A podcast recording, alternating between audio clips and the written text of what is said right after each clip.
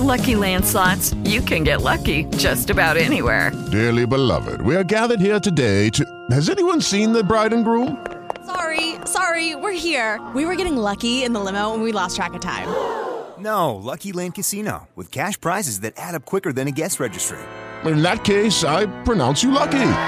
Play for free at LuckyLandSlots.com. Daily bonuses are waiting. No purchase necessary. Void were prohibited by law. 18 plus. Terms and conditions apply. See website for details. L'oratoria ciceroniana è utile anche a noi. Che cosa insegna l'oratoria antica, l'oratoria romana, soprattutto quella di Cicerone, in particolare nel libro De Oratore, che è un dialogo, a una persona che oggi si occupa di comunicazione, a una persona che oggi si interessa all'arte del dire, all'eloquenza, ma più in generale si interessa a comunicare in modo convincente, in modo persuasivo le, le, proprie, le proprie idee, le proprie ragioni. Come premessa occorre ricordare che i latini e Cicerone, in particolar modo, anzitutto avevano capito l'importanza di quest'arte del dire, di quest'arte di comunicare, l'importanza della riflessione sull'oratoria e sull'eloquenza. A questo Cicerone dedica parecchi libri. Anzitutto, cioè sin da, da giovane, diciamo, quando scrive la retorica de Regnum, de Invenzione, che però è ancora un po' acerbo e settoriale. Poi eh, dedicherà altro tempo in un'altra stagione, circa dieci anni dopo il, il De Oratore, che scriverà più o meno intorno al 57-56 eh, Cristo, intorno al 46 scriverà il Brutus, che però è più che altro una storia dell'oratoria, spesso un po' pesante, e l'Orator, che è piuttosto arido e tecnico soprattutto nella seconda parte, mentre nella prima riprende un po' quello che già ha scritto nel, nel De Oratore, in generale quello che già aveva detto sull'oratoria. Quindi l'opera più complessa, ricca e approfondita sul tema, che non ha eguali o similari nella letteratura greca, se, se escludiamo la retorica di, di Aristotele, che però probabilmente Cicerone non conosceva, è appunto il dialogo de oratore. Che cosa ci insegna Cicerone in questo dialogo? Anzitutto nel de oratore ci insegna a prepararci il discorso, quindi a non improvvisare. Ecco. Questo è un primo insegnamento che possiamo trarre. In generale, dicevamo, dall'oratoria romana, si pensi anche a Quintiliano, a Tacito, eccetera, ma in particolare da questo dialogo del De Oratore. Vediamo infatti cosa dice lui nel primo libro del De Oratore. Il De Oratore eh, consta di tre, di tre libri. Voglio dirvi schiettamente il mio pensiero. La cosa più importante è quella a cui noi diamo il minimo peso, cioè l'esercizio continuo dello scrivere, che i più evitano perché è molto faticoso. Lo stiletto, dice Cicerone, no? perché allora si, si usava questo strumento sulle tavolette di cera. Noi oggi potremmo dire la penna o ancora, ancora meglio direi, la tastiera del computer. È il migliore e più efficace artefice e maestro dell'arte del dire. E non a torto. Infatti, se la preparazione e la riflessione superano di gran lunga il discorso improvvisato, l'esercizio continuo e diligente dello scrivere supera la preparazione e la riflessione stessa. Quindi, prima regola è quella di prepararsi, è quella di scrivere tanto, no? quindi di essere abituati a comunicare. Poi, ci dice Cicerone, chi parla deve conoscere, studiare e approfondire tutto. Lui dice infatti non è solo una questione di conoscere le tecniche dell'oratoria, della retorica, adesso approfondiremo il discorso, alle cinque parti dell'oratoria. I latini, come ben sapete, dividevano quest'arte dell'oratoria in cinque parti. L'invenzio, la disposizio, l'elocuzio, che è un po' il cuore appunto dell'arte della, della retorica, la memoria e l'azio. e poi le quattro sezioni in cui si può dividere un discorso, l'exordium, la narratio, la confirmatio e la peroratio, che del resto molto assomigliano alle parti di cui si compone un testo argomentativo. Quindi l'inizio, l'introduzione, che è sempre comunque una parte importante in qualsiasi tipo di testo e quindi anche di discorso, poi l'esposizione della tesi, la dimostrazione della propria tesi, la, l'antitesi, quindi la confutazione della tesi opposta e infine la conclusione che è sempre una parte che deve essere assolutamente originale, deve, deve essere quella un po' impressa nella mente dell'ascoltatore. Non dimentichiamo che la narrazio, la narrazione, è e deve tornare ad essere uno dei punti più importanti del nostro discorso. L'oratore infatti deve possedere molte nozioni, senza le quali l'arte del dire si riduce a una pompa di parole vuota e ridicola. Ritorneremo comunque su questo aspetto della narrazio, perché fare un discorso, cioè comunicare con gli altri, vuol dire sempre alternare dei momenti di grande tensione, soprattutto poi verso la fine eh, del discorso, a momenti invece anche narrativi, in cui si diverge un po' dal, dal cuore, della, oppure si, si, fanno delle esemplificazioni, eh, degli esempi, che anzitutto sono molto utili, comunque noi lo sappiamo, per arrivare alla dimostrazione della nostra tesi.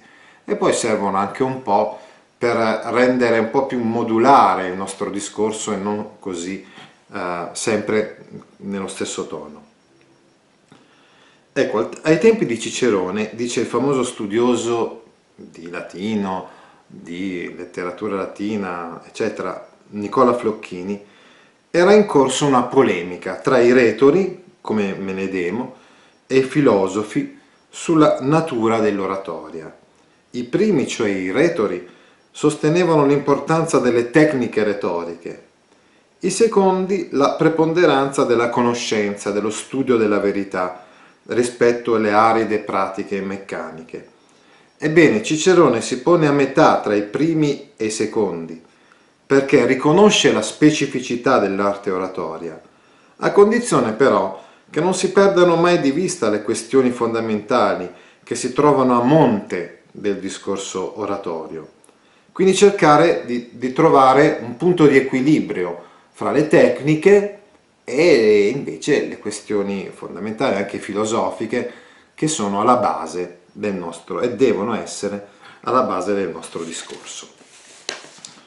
L'oratore, infatti, dice Cicerone, deve essere un uomo sapiente, onesto, dicevano i latini, vir bonus dicendi peritus. Quindi l'oratore deve essere nello stesso tempo un uomo onesto, un vir bonus, un uomo buono, dicendi peritus, però deve possedere la tecnica sicuramente del dire, del parlare e deve essere, secondo Cicerone, un uomo politico. Questo dialogo, il dialogo de oratore, è comunque un dialogo in cui si parla anche molto di politica, no? perché Cicerone considerava l'oratoria strettamente collegata con la politica. Bisogna, infatti, dice Cicerone, bisogna analizza, analizzare con realismo la situazione, bisogna avere di mira il bene della comunità. Insomma, per lui l'oratorio non era una cosa fine a se stessa, doveva servire a un progetto politico, che era quello della restaurazione di una serie di valori e, una, e di una serie di condizioni politiche che, secondo Cicerone, al suo tempo non c'erano più. Anche qui potremmo trovare degli agganci con la, con la contemporaneità. Quindi ci vuole una spinta ideale. Ecco, quando uno uh, vuole convincere le persone, deve avere comunque bene in mente no? dove, vuole, dove vuole arrivare con il suo discorso. Poi, dice Cicerone, l'oratore deve conoscere a fondo l'uomo. Infatti, eh, l'oratore, dice Cicerone sempre nel primo libro, deve conoscere a fondo tutte le passioni che la natura ha dato al genere umano, perché è nel calmare e nell'eccitare gli animi degli ascoltatori che si esprimono necessariamente tutta la forza e la bellezza dell'eloquenza. Bisogna che a ciò si aggiunga una certa vena di umorismo, una tendenza alle facezie, una cultura degna di un uomo libero, prontezza e brevità nelle risposte e negli attacchi, congiunte a garbo e a gentilezza. Deve inoltre avere una profonda conoscenza di tutta la storia antica, donde trarre la forza degli esempi, e non deve trascurare lo studio delle leggi e del diritto civile. Tant'è vero che all'interno di questo dialogo a un certo punto i personaggi si chiedono se sarà mai possibile che esista un oratore di questo genere, dotato di tutte queste conoscenze. E Cicerone, attraverso diciamo, i protagonisti, i personaggi di questo dialogo, su cui non ci soffermiamo più di tanto, ma che sono stati grandi oratori di una generazione però precedente a quella di Cicerone. Si chiamavano Crasso e Antonio, ma non hanno nulla a che vedere con il Crasso e Antonio, appunto, eh, Crasso della generazione, con i, i triumviri, diciamo, Crasso del primo triumvirato e Antonio del secondo, no, sono stati degli oratori, ecco, degli oratori anche molto molto importanti a cavallo tra il secondo e il primo secolo avanti Cristo. Infatti lui immagina che questo dialogo non sia altro se non la trascrizione di una conversazione avvenuta nel, nel 91 a.C., durante i, ludi romani. C'è una festa che si teneva a Roma per un certo numero di giorni. Ecco, stavamo dicendo quindi che comunque l'oratore deve sapere, deve conoscere a fondo l'uomo, deve studiare tanto, deve conoscere tanto di tante discipline, insomma, no? compresa anche la storia, il diritto, eccetera. Deve possedere la cultura degna di un uomo libero. Una volta si diceva, i medievali dicevano le arti liberali, non le arti degne di un uomo libero. Ma abbiamo già notato che Cicerone ha fatto riferimento alla vena di umorismo, alla tendenza alle facezie. E infatti nel terzo libro del De Oratore prende la parola Cesare Strabone. Sì, ecco, a parte questi due, dicevamo, personaggi che rimangono sulla scena lungo tutto il dialogo del deoratore, che sono Crasso e Antonio, ce ne sono altri che, come un certo Muccio Scevola, che eh, invece si trovano solo nella prima parte, quindi nel primo libro, poi dopo uh, salutano la brigata, e ce ne sono altri che invece eh, vengono dopo, come questo tale Cesare Strabone, che era un oratore esperto nel dilettare i suoi uditori con battute di spirito, che spesso mettevano in imbarazzo l'avversario. Bene, Cicerone dà la parola a Strabone per ben 74 paragrafi, quindi tantissimo, ecco. Nel corso di questi paragrafi Strabone riporta numerosi esempi, discutendo sul ridicolo, sulla sua convenienza, ma anche sui suoi limiti. Quindi occorre, dice Cicerone, utilizzare umorismo, battute, eccetera nel corso dell'orazione, ma anche, senza esagerare, anche in certe situazioni sì e in altre no. Perché tutto, anche l'umorismo, deve essere usato al momento giusto e nella dose giusta. Ecco, dicevamo, la politica, l'importanza della politica per Cicerone. Eh, sicuramente quindi la politica è importante per l'oratoria e per l'eloquenza, ma l'oratoria è importante per la politica. Anzi, potremmo dire che in un certo senso l'oratoria è l'arte della politica. Per Cicerone, infatti, perseguire il bene comune, quindi fare politica, non è o non dovrebbe essere basata quindi sui personalismi, sulla forza, sulle vittorie militari, ma appunto sulla parola. Dice infatti Cicerone, noi ci distinguiamo dalle fiere soprattutto per questo, perché sappiamo conversare ed esprimere con la parola i nostri pensieri. E ancora, in verità non c'è niente per me di più bello del potere con la parola dominare gli animi degli uomini, guadagnarsi le loro volontà, spingerli dove uno voglia, e da dove voglia distoglierli. Ecco, attenzione però, qua potremmo cadere nella sofistica, quindi in, un, in una oratoria tesa solo a convincere, a persuadere, ma fine a se stessa. Invece per Cicerone, attenzione, è molto importante che ci sia ancora questo stretto legame, dicevamo, tra l'oratoria e la retorica da una parte e il, il, il senso del, della verità, della giustizia eh, dall'altra, quindi i valori eh, dall'altra parte. Cioè è vero che lui dice dobbiamo eh, convincere l'altra persona, ma non è un convincimento fine a se stesso. L'elogio dell'eloquenza, dell'oratoria, della retorica, ecco, è molto presente in questo dialogo, alcuni hanno detto fin troppo presente, l'elogio dell'importanza di questa arte del dire. Ma abbiamo detto che non è comunque qualcosa di fine a se stesso e Cicerone la giustifica in questo modo, sempre nel primo libro, nei paragrafi dal 30 al 34. Dice, ora passiamo al punto più importante della questione. Quale altra forza poter raccogliere in un unico luogo gli uomini dispersi o portarli da una vita rozza e selvatica a questo grado di civiltà?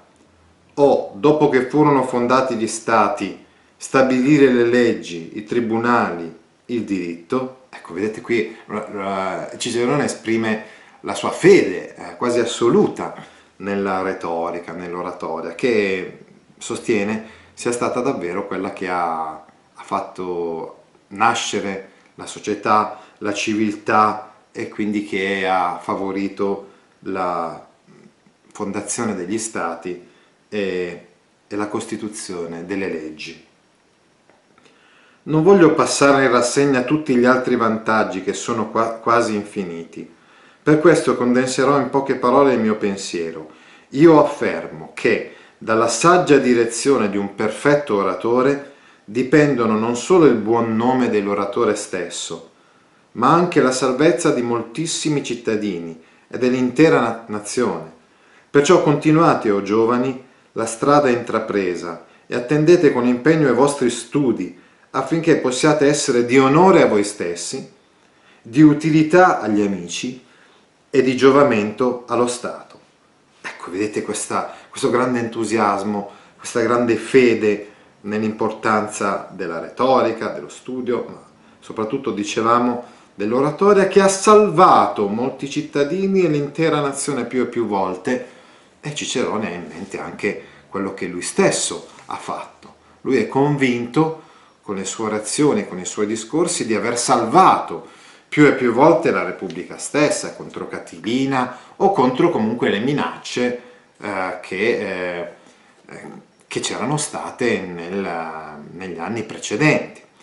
Abbiamo detto quindi che lui compone questo dialogo dopo che è ritornato a Roma eh, dall'esilio e una decina d'anni prima, nel 63 a.C., lui aveva raggiunto il culmine no, della sua uh, l'apice della sua fortuna, del suo successo politico, diventando console proprio uh, sventando poi in quell'occasione la, la congiura di Catilina. L'onestà e la saggezza. Vediamo cosa scrive Gian Biagio Conte, che è uno dei più importanti storici della letteratura latina. Il talento, la tecnica della parola e del gesto e la conoscenza delle regole retoriche non possono ritenersi bastevoli per la formazione dell'oratore. Si richiede invece una vasta formazione culturale.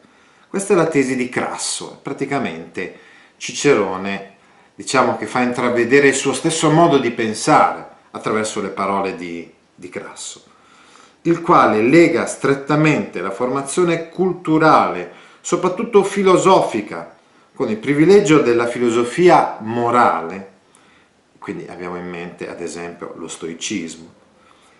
La formazione culturale dell'oratore ha la sua affidabilità etico-politica, la versatilità dell'oratore, la sua capacità di sostenere il pro e il contra su qualsiasi argomento, riuscendo sempre a convincere e a trascinare il proprio uditorio, possono costituire un pericolo grave qualora non vengano controbilanciate dal correttivo di virtù che le mantengano ancorate al sistema di valori tradizionali in cui la gente per bene si riconosce. È chiaro quindi qua implicit- implicitamente eh, dobbiamo ricordare come Cicerone temesse l'oratoria, ad esempio dicevamo di Catilina, piuttosto che di alcuni esponenti, poi anche lo stesso, dello stesso Cesare, di movimenti di pensiero opposti ai suoi, che portavano a uno stravolgimento, secondo lui, delle istituzioni. Ecco, dicevamo quindi il correttivo delle virtù, l'onestà.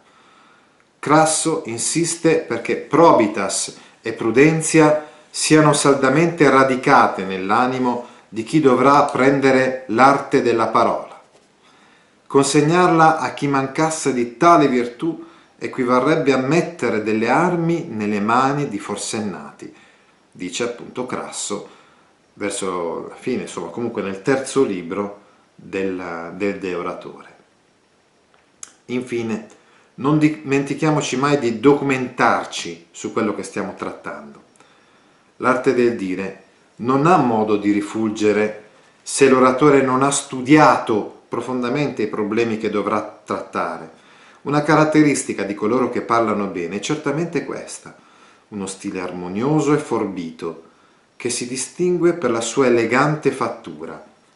Ecco, qua per esempio dobbiamo ricordare che Cicerone è portavoce di uno stile medio, ecco, lui era andato a imparare la retorica, come tutti del resto, come anche questi suoi, avevano fatto questi suoi predecessori a Rodi, l'isola di Rodi, comunque in generale eh, in Grecia, laddove appunto si impara questo stile che non deve essere eccessivo esagerato, non bisogna quindi eh, indulgere in, eh, in, uno stile complesso asiano, appunto si diceva allora complicato e, e sovrabbondante, ma bisogna trovare un giusto mezzo.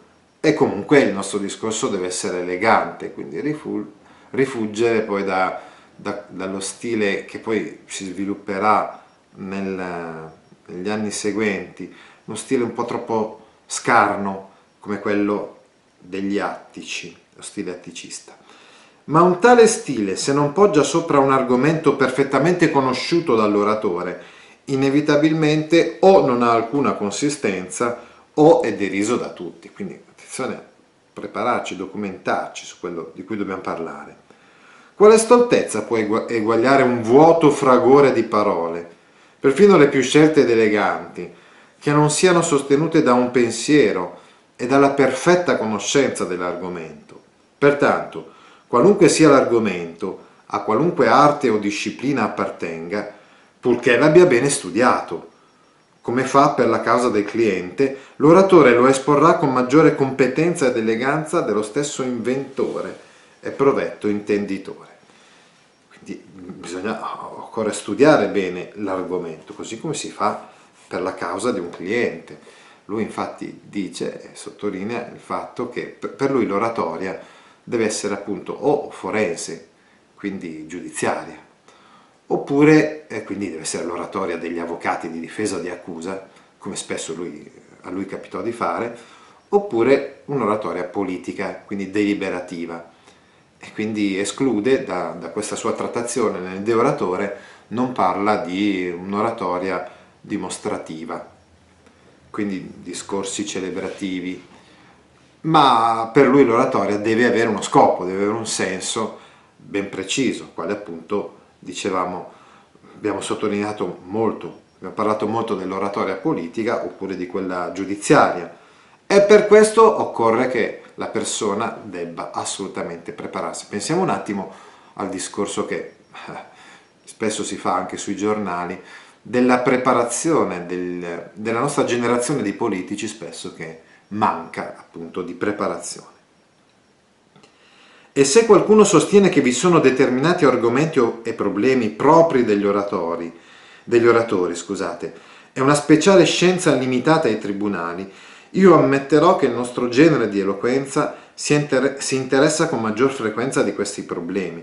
Tuttavia in questo ristretto spazio ci sono moltissime nozioni che non vengono insegnate, che non sono neanche conosciute dai cosiddetti retori e quindi è importante che l'oratore si documenti, si documenti sull'argomento eh, che insomma, deve affrontare. Ma veniamo adesso ai giorni nostri. Solo da pochi anni, anche in Italia, ci si dedica allo studio dei meccanismi del parlare, mentre in America, negli Stati Uniti d'America, da decenni la presentazione in pubblico di un tema, di una ricerca, è una competenza richiesta, valutata, incoraggiata sin dai primi livelli scolastici. Sono gli americani oggi, una volta quindi i latini, ma adesso gli americani, a insegnarci oggi che occorre essere calmi e sorridenti quando si espone in pubblico una tesi, con un'idea ben precisa dei tempi, dei registri di comunicazione, in base al pubblico che ci ascolta. Ecco infatti, terminiamo il nostro discorso con una riflessione sulla centralità dell'ascoltatore. Vorrei parlare, insomma, alla fine di questo mio breve contributo proprio di te, ascoltatore. Sì, proprio di te che mi stai ascoltando. Infatti, è importantissimo che chi deve comunicare tenga presente con chi sta parlando, chi ci sta ascoltando. Lui deve essere protagonista, non noi che parliamo. Dice Elisabetta Tola nel suo articolo Parlare bene in pubblico, primo passo prepararsi, nell'aula lettere del sito della Zanichelli. Il ruolo attivo spetta al pubblico. L'oratore, ecco, eh, di fatto è un mediatore, un facilitatore. Si trova lì per produrre un cambiamento di attitudine in chi l'ascolta, in chi ascolta. Deve quindi usare tutti i mezzi per provocare una reazione emotiva, intellettuale, cognitiva nel proprio pubblico. Un surplus, dicevamo, di conoscenza. Un discorso che funziona produce una sorta di corrente, di tensione tra chi parla e chi ascolta. Una tensione che l'oratore deve imparare a percepire, a fare propria e a sfruttare per essere più efficace. Noi, per esempio, insegnanti, abbiamo imparato in questi ultimi anni, ci hanno insegnato le nuove dottrine pedagogiche, che non deve essere l'insegnante al centro dell'insegnamento, ma l'alunno.